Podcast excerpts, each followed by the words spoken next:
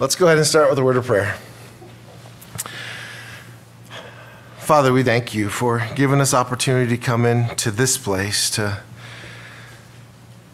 come in unity together, uh, to come together in Christ, to look to your word, to grow in holiness together.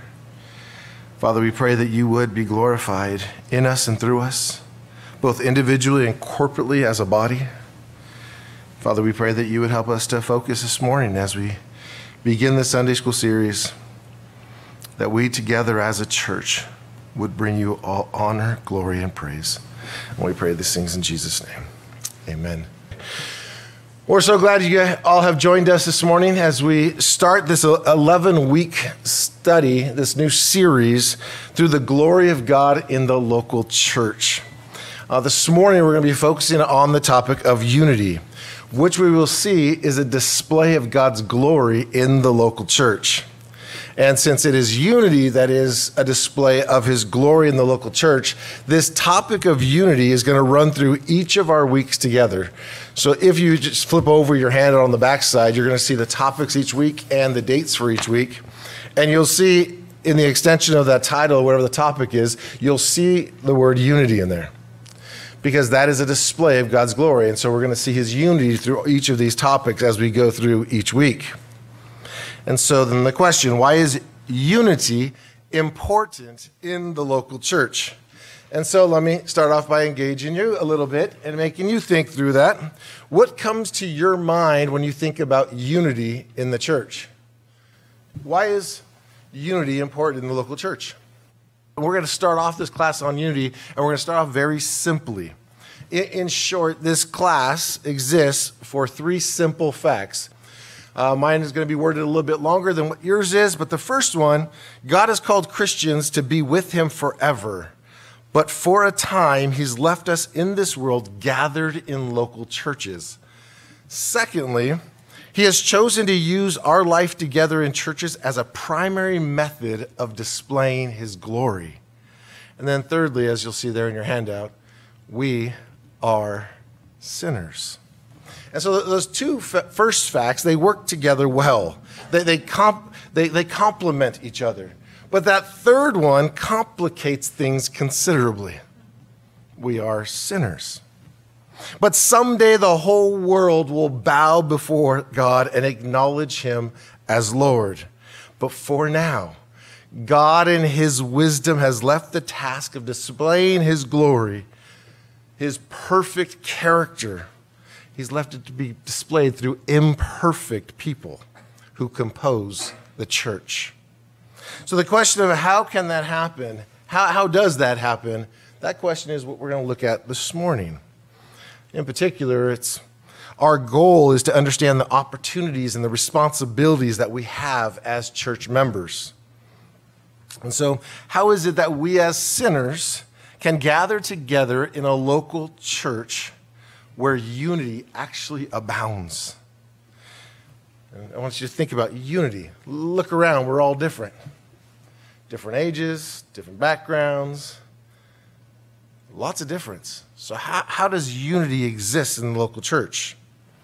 And not a, a forced unity that, that denies all these things. It, it doesn't deny our differences, it doesn't, it doesn't overlook difficulties, or it doesn't compromise the message of the gospel. It, it is a real unity that acts as a compelling testimony to the power of the gospel. That's the unity we're looking at. And how is it that we as sinners, that we can respond to sin in our midst without falling into gossip and into slander? How can we trust our leaders but still recognize that they are sinners too? How can we love people who make us feel uncomfortable because they are so different from us? How can we critique an imperfect church without grumbling? And for those of you that have been around churches for some amount of time, you've probably noticed that these goals are tough to achieve. They're hard. Too often, churches become places of division, of grumbling, of bitterness. And too often, churches fail to display to the watching world the power of the gospel that should be at work within them. Our goal for this class is to explore a practical blueprint of what makes a church healthy and united. Sound doctrine expressing itself in unifying love that glorifies God.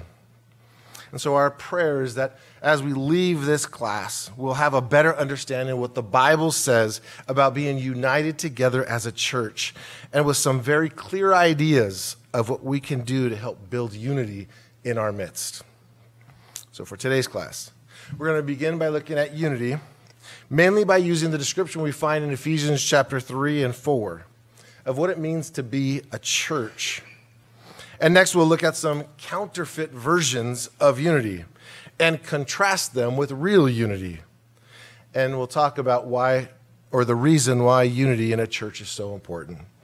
So, if you're following through your handout, we're at point number two Ephesians 3 and 4, God's goal for the church. And so, as we turn there, we're going to answer the foundational question what is God's plan for the local church? The Apostle Paul lays it out in these two chapters, chapters, uh, actually in Ephesians, starting in chapter 2, actually. If you have your Bibles this morning, and I hope you do, if you would flip to Ephesians chapter 2, very familiar passage as you begin in Ephesians chapter 2, begins with the gospel in the first opening verses there, verses 1 through 10. We see in verse 1 in Ephesians chapter 2 that we were dead in the trespasses and sins. But then we see in verse 5 that God has made us alive together with Christ. Then in Ephesians chapter 2, verses 8 and 9, for by grace you have been saved through faith, and this is not of your own doing. It is the gift of God, not a result of works, so that no one may boast. But that gospel doesn't end with our salvation it leads to some very disruptive implications. Implication number one is unity. As Paul writes of Jews and he speaks of Gentiles, and if you look towards the end of chapter 2, that God has abolished the dividing wall of hostility. Look down midway through verse 15. We'll read through verse 18, but Ephesians 2, starting midway through 15 that he might create in himself one new man in place of the two, so making peace and might reconcile us both to God in one body through the cross, thereby killing the hostility. And he came and preached peace to you who are far off and peace to those who are near. For through him we both have access in one spirit to the Father. Note here that it is the gospel alone that creates unity. It is the gospel. It, it is the cross by which Christ has put to death their hostility. After all, what, what else could actually bring together two peoples with such different history, ethnicity, religion, and culture? Now, what, what is the purpose for this unity between Jews and Gentiles? Skip over to chapter 3, verse 10 chapter 3, verse 10, we read that his intent was that through the church, the manifold wisdom of God may now be known to the rulers and authorities in the heavenly places. So think about it take, take a group of Jews and Gentiles who share nothing in common except for centuries old loathing for one another. I mean, that's like a shadow in our context. And it might be something where you have those who are politically in the church at extreme opposite poles. But you bring them together in a local church where they rub shoulders on a regular basis and things explode, right? The answer should be no. Why not? They explode in the world, don't they? In our context, if people are on extreme po- different poles of the political parties, there would be a bashing going on. But that doesn't exist in the local church. Why? It's because of what they do have in common. They have the bond of Christ. They live together in astonishing love and unity. Unity that is so unexpected, so contrary to how the world operates, that even the rulers and authorities in the heavenly realms sit up and take notice. I mean, it's amazing, isn't it? Something exists within the church walls and amongst the body of Christ that does not exist in the world, and it is true unity. Unity that's notable, noted for two different dimensions. It's notable for its breadth. That is, it stretches to include peoples as divergent as Jews and Gentile, which glorifies God by reaching people who, apart from the supernatural power, would never unite together. Remember Ephesians 2:18 where we read for through him we both have access in one spirit to the Father. Secondly, the, the unity is notable for its depth. And that is, it doesn't merely bring people together to tolerate one another, but so tightly committed that Paul can call them a new humanity in verse 15 of chapter 2. And he calls them a new family in verse 19 of chapter 2. So it's not just that they could put up with each other, but that they're knit together as one. They're one humanity.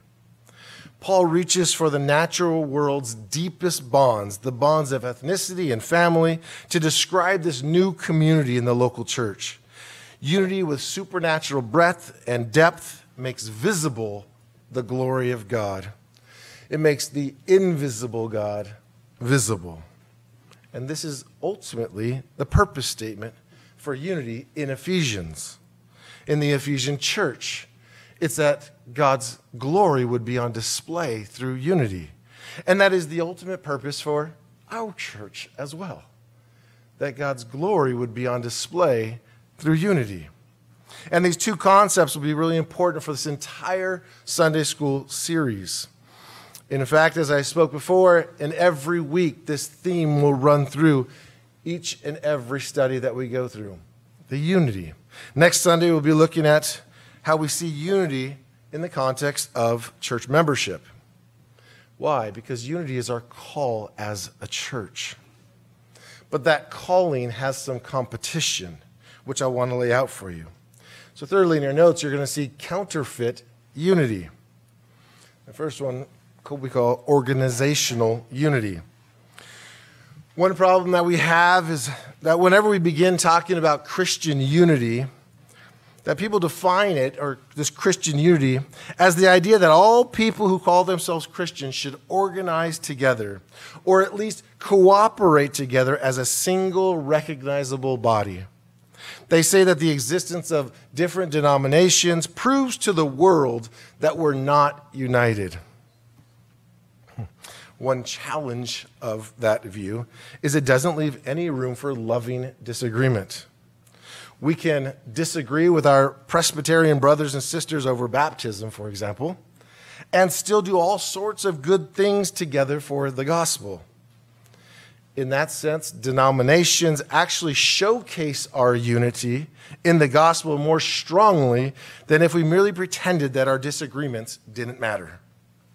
Uh, another difficulty with this view is that the end goal of such unity, what, what would it be? What would be its purpose?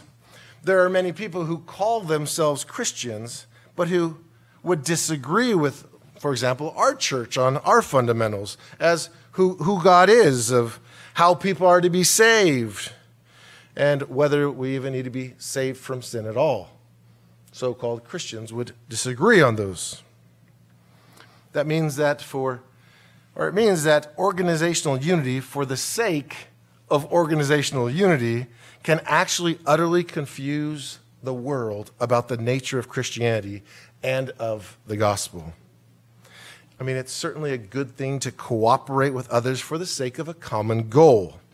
Working with Roman Catholics, for example, to protect the rights of the unborn. It's a good thing to gather together. But while that's a type of unity, it's not the supernatural gospel unity that Paul speaks about in Ephesians. So let's move on to the next type of counterfeit unity the gospel plus unity. The second counterfeit of true Christianity unity is a bit more subtle. And actually, I think we're at more risk for it than the first. So let's start with an example. Let's say that we have somebody who comes into our church and joins our church, and for a living, they uh, work for the San Diego uh, school district, and they're a teacher. Who is that person going to naturally build friendships with? within the church. who's going to understand them the most? Who, who's going to know the things they go in and out of their daily routine? Of course, it's going to be other teachers. And so I would go and say, hey, here's some other teachers, and introduce them to some other teachers. Hoping they would have some instant community and like mindedness with some other teachers. And they would quickly gravitate into that group, understand that group, and community would be established. And so, unity created, right? Mission accomplished, right? Not quite. What occurred in that example would be more a demographic phenomenon than a gospel phenomenon. You guys following this train of thought here? Because it happens a lot in churches. Teachers gravitate to teachers, regardless of whether or not they're Christians, and not just teachers. People who spend their day or their hobbies or their time doing a certain thing gravitate towards people that do those things. But in the church, it should be a gospel phenomenon that drives people together. And so, if teachers were together with teachers, there's nothing wrong with being around people who have similar background, likeness, similar life experience. But it's, ent- it's entirely natural to do that. It's not supernatural. And there's no spiritual benefit. But if the sum total of their community, their, their church community, was built on that entirely, we've built something that doesn't exist in the Bible. Nowhere in the Bible does it tell believers to come together and just unite with people who have similar life experiences. We come together with those who are in Christ. The bond is Christ. And so, what we see in Ephesians is something that unity that I refer to as, or excuse me, in, in Ephesians, we see the contrast of this gospel plus unity. Gospel plus unity is nearly every relationship is founded on gospel plus something else. Yes, we're Christians, but we like to, or we often do, or we are interested in this, and so our community is built on those similarities rather than being solely built upon Christ. Gospel plus something else. Let's take Sam and Billy, both Christians in their mid 40s and both singles. And so, in a gospel plus unity, they would gather together and just find others in their same demographic and situation, and that would be the unity they would have.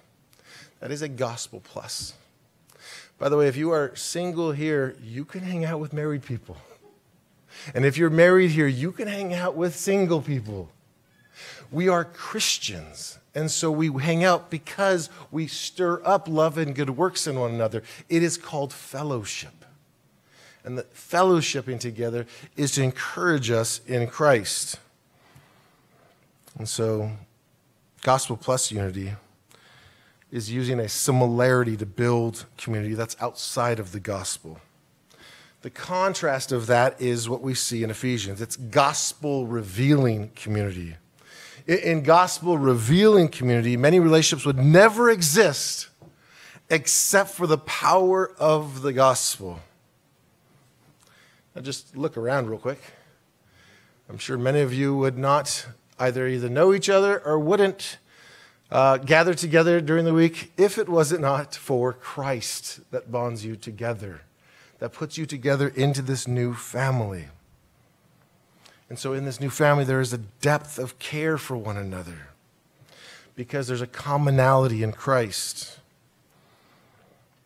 But outside of that, the natural affinity just to hang out with people of like interests is a natural phenomenon.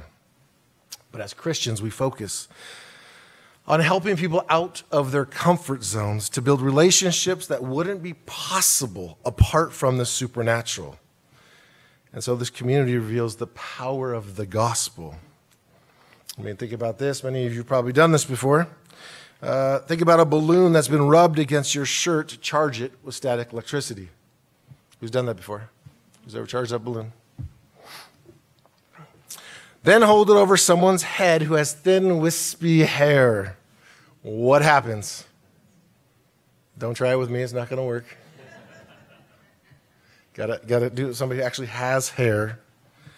Their hair starts reaching for the balloon, right? It starts coming out, reaching for it. You can't see the static electricity, but its effect, the unnatural reaction of the hair coming out, is unmistakable. You see it just starting to come out towards the balloon. And the same is true for gospel revealing unity. You can see the gospel, it's simply truth. But when we encourage unity that is obviously supernatural, it makes the gospel visible. I wonder if you could think of a relationship you have in this church that you only have because Christ has brought you together. I can think of many in my own life of relationships with other believers, and I've observed others that people that we wouldn't naturally rub shoulders with. But because we are in Christ, we have a family like care and concern and affection for one another. We have a deep love for one another because of Christ. That is the love, making the electricity of the gospel visible to the world. So, does this mean that we should flee from any relationships where we share something else in common in addition to Christ?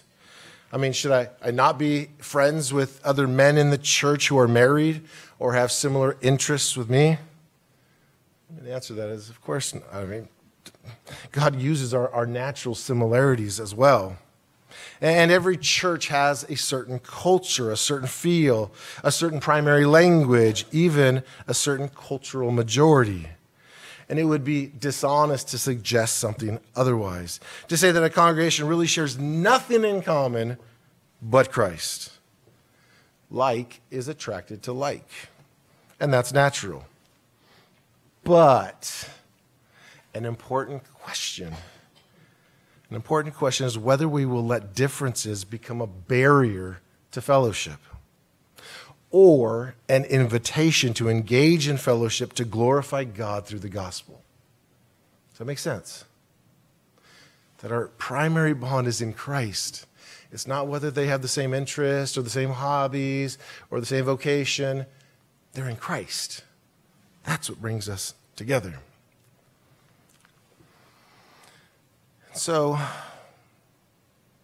again, the invitation is to engage others in fellowship for the glor- to glorify God through the gospel.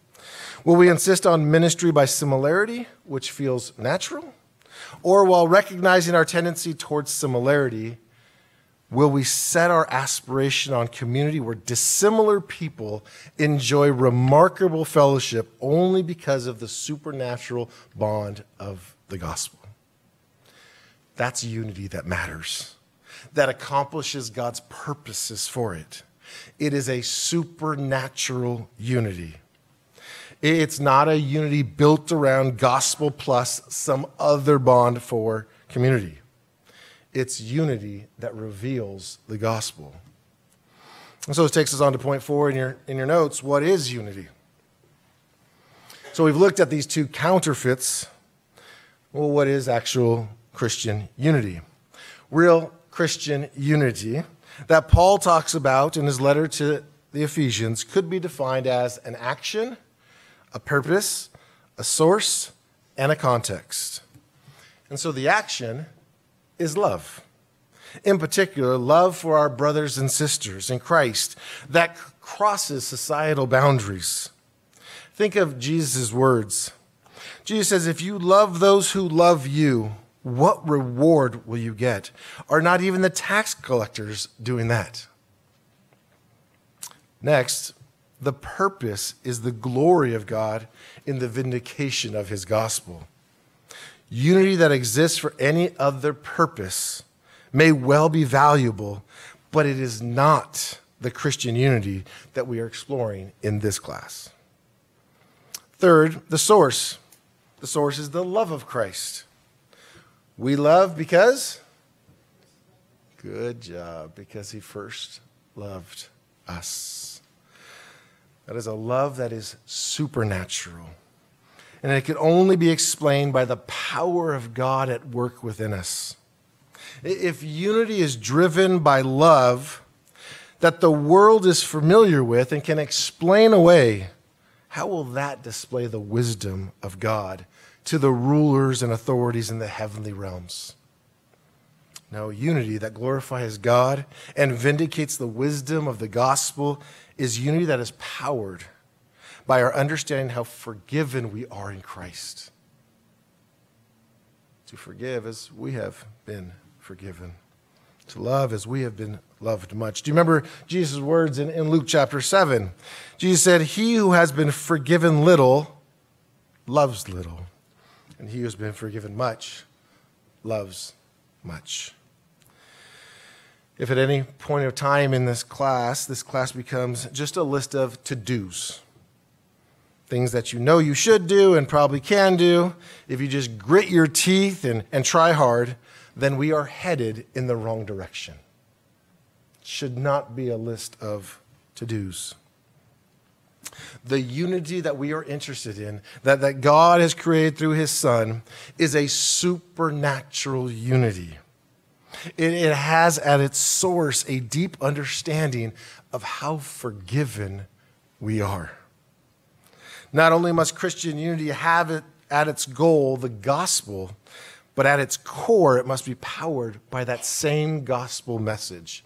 And you will hear from this pulpit over and over again to preach the gospel to yourself, to be mindful of the gospel often. Because if it is not powered by the gospel, anything less is merely the work of human beings. It's what the world would experience. And finally, there, it's a context. Love that, while not limited to the local church, works itself out most practically in that context. And so, putting those four pieces together, you'll see a definition at the bottom of the page in your handout God glorifying, gospel revealing love for all brothers and sisters in Christ, fueled by our forgiveness in Christ that expresses itself most clearly in the assembly of the local church. There's the definition for Christian unity. That's it. God's plan to reveal the wisdom of the gospel to all peoples. And so, point number five on your handout is so, what's at stake? I mean, we've looked at our need to aim for the right kind of unity in our church. That if we don't, we actually compromise God's purposes for the church. But what's at stake exactly?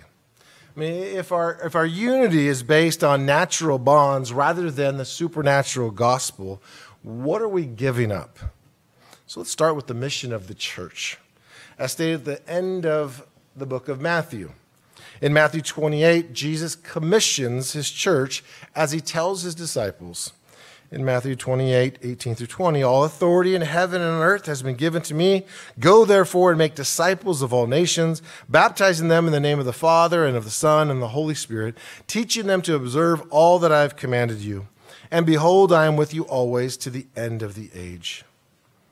And so, at the risk of, of oversimplification, there are two main thrusts of the Great Commission. We are to share the gospel with all nations, including our own, baptizing those who believe. In other words, he's speaking of evangelism. And we're to build up followers of Jesus, teaching them and teaching each new generation everything that he has commanded. In other words, the second piece is discipleship. So you have evangelism and discipleship. And so when we build a local church uh, unity that isn't foundationally supernatural, we compromise both of those elements of our commission. We compromise our evangelism and we compromise our discipleship. So, firstly, compromising evangelism. Jesus' words in John chapter 13 describe our power in evangelism. Jesus said, By this all men will know that you are my disciples, if you love one another. And not just any type of love will do. The prior verse sets the standard of this love as he says, As I have loved you, so you must love one another. Love with the depth of the cross, love with breadth that reach from heaven to earth the love that will mark believers in the world's eyes as followers of Jesus is the same kind of costly, God exalting, supernatural love that Jesus shows us. It is not what many in the world say, oh, well, they love each other and they care. This is a supernatural love. Romans 5 5, it is a love that has been poured into our hearts through the Holy Spirit. So, does love exist in a community that's formed around something other than the gospel? I mean, can some form of love exist? And of course it does. I mean, there's other communities that people get involved in, communities that they seek help from, uh, like Alcoholics Anonymous, or they, they go and be part of the Rotary Club, or, you know, those of you on social media, which I'm not commending to you, but are part of a Facebook group for their favorite band or something like that. There's community that's built there. And there could be friendship there. There could even be affection there. And it could be absolutely real. But is that the love that Jesus describes in John chapter 13? No, it's what the type of love the world would recognize. Instead, the love in John chapter 13 and Ephesians 3 is supernatural. When community in the local church defies natural explanation, it confirms the supernatural power of the gospel. So, what is the cost of community in the local church that is not foundationally supernatural? Back to John chapter 13, verses, or just verse 35. We see that we suppress what God intends as gospel confirmation. Evangelism without supernatural community is like pushing water uphill. It's like doing show and tell without the show part. Because we serve a gracious God, He is still pleased to save souls as we tell the gospel. But without supernatural community, evangelism lacks the primary witness that God has given to show the power of the gospel to the world. Why are you all up early on a Sunday morning? Surely some of you like football, and there's got to be a game coming on soon. Why is this a priority? Because of the gospel work that God has done in your life. And as you come and you gather together, that becomes a gospel witness to others. That the foundation that we have and the unity that we have is in Christ. It's not because we like the same football team. Right? Some of you are like, what? It's not because we have all the same hobbies, the same life experiences. It's because we have a bond in Christ, that we are a family in Christ. Secondly, we see the second thing that compromise. We compromise discipleship when it's not based upon, when unity is not based upon the gospel. Flip over to Ephesians. I know we're still in Ephesians. Ephesians 4. Or if you were in John, flip back to Ephesians. Ephesians chapter 4. As you get to Ephesians 4, skim down to verse 14. Paul speaks of the goal of our life together in the local church in Ephesians 4:14. he says so that we may no longer be children tossed to and fro by the waves and carried about by every wind of doctrine by human cunning by craftiness and deceitful schemes rather speaking the truth in love we are to grow up in every way into him who is the head into Christ I mean, that, that's what we want at Pacific Hope, right? That's what we desire. A, a body of believers standing firm in our obedience to Christ, which again was a second piece of the Great Commission. I mean, even as we are buffeted by false doctrines and by human scheming, we hold firm to the trustworthy message of the gospel. So, what you see here in this passage is maturity, it's, it's holiness, that we grow up in Christ. Now, where does it come from? Paul gives us a beautiful chain in, in the preceding verses that shows how this maturity comes from Christ. Backpedal a little bit in, in chapter 4, back to verse 7. We see that Christ gives ch- gifts to the church in verse 11 that those gifts are leaders like prophets, evangelists, pastors, teachers who teach his people his word. And their job, we see in verse 12, is to equip the saints for the work of the ministry until, verse 13, we all attain the unity of the faith. Do you see that? God's plan and purpose for the local church. So, who is it that God calls to do the job of ministry? If you're looking there in that text, is it mainly the elders? Is it only the full time staff pastor elders? Is it only those who have a significant role? No, it speaks of ministry is the work of the saints. It is all those within the local body. It's the job of every believer. That means if you're a member here at Pacific Hope, the holiness and growth of every other member in our church is in some way your responsibility. Does that feel like a weight? Because if you're looking to the cross, there shouldn't be a weight because it is a supernatural work that God does through us to one another. And so it is a unity of the whole. And what is spiritual or supernatural unity? What is the role of it here? It's the members' responsibility to disciple one another into greater maturity in Christ. But we can't fulfill that job if the church is characterized by division, by tension, by bitterness, by avoidance, or by selfishness. We cannot grow into holiness. Unity is the fertile soil in which the building up into maturity can occur. And counterfeit gospel plus unity won't do the job either. And if we're only hanging out with those that we have just other interests and that's why we're with them, that is not biblical fellowship. Fellowship is focused on Christ to build up one another, not just on hobbies of the world. Again, it's not wrong to do those things. But supernatural unity is because of Christ, and the focus is Christ. Paul says in 1 Corinthians 12 that there are many parts, yet one body. And he has given us different gifts precisely he says that there may be no division in the body, but that the members may have the same care for one another. And so if you only hang out with others that are ears, or you can't receive the benefit of the eyes, or even elbows or toes, some people feel like, oh, I only have, you know, I'm an elbow. I really appreciate that, that I'm able to do this. Very helpful. So let's say, for example, that we have a church where community becomes pretty much non existent, where people show up for a sermon but don't have much relationship beyond that. Then we have a community with no depth.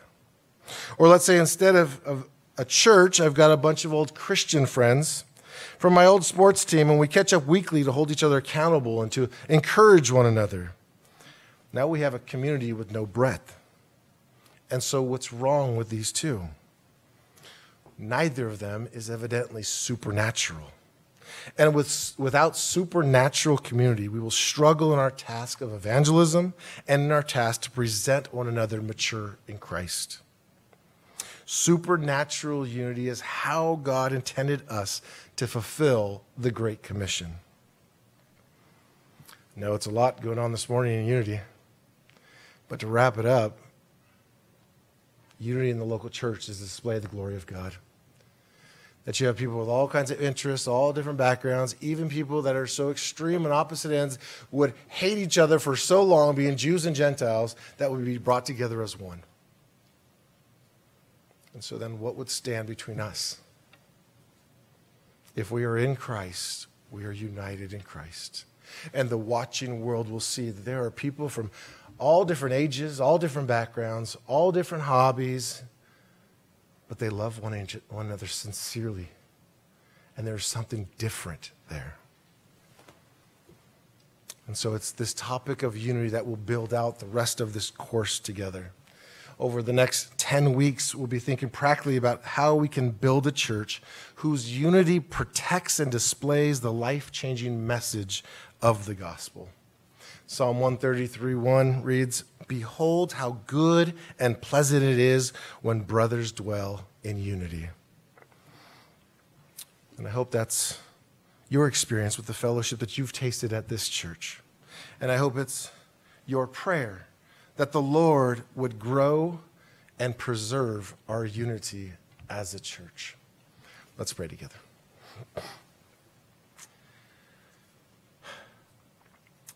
Father, I thank you for allowing us time this morning to dig into a topic which we see as foundational to displaying your glory to a lost world, and yet a topic that we don't often speak of. We know that you hate divisions and dissensions and factions in a church. We don't always know why. And yet, when we look at unity, the unity that your Spirit has created through Christ amongst all believers, we understand it is that unity that displays your glory, that your wisdom is revealed in it. So, Father, we pray that you would help each of us individually to maintain that unity, to seek genuine fellowship with one another, genuine love and care, that we would be building one another up into maturity, into holiness. Father, knowing that your word tells us that when we are not doing what you have called us to do, that we are not contributing to that holiness. You've given us each gifts to be used for your glory and the good of each other. Father, may they be used actively in this church, that unity would be preserved and that you would be glorified. And we pray these things in Jesus' name. Amen.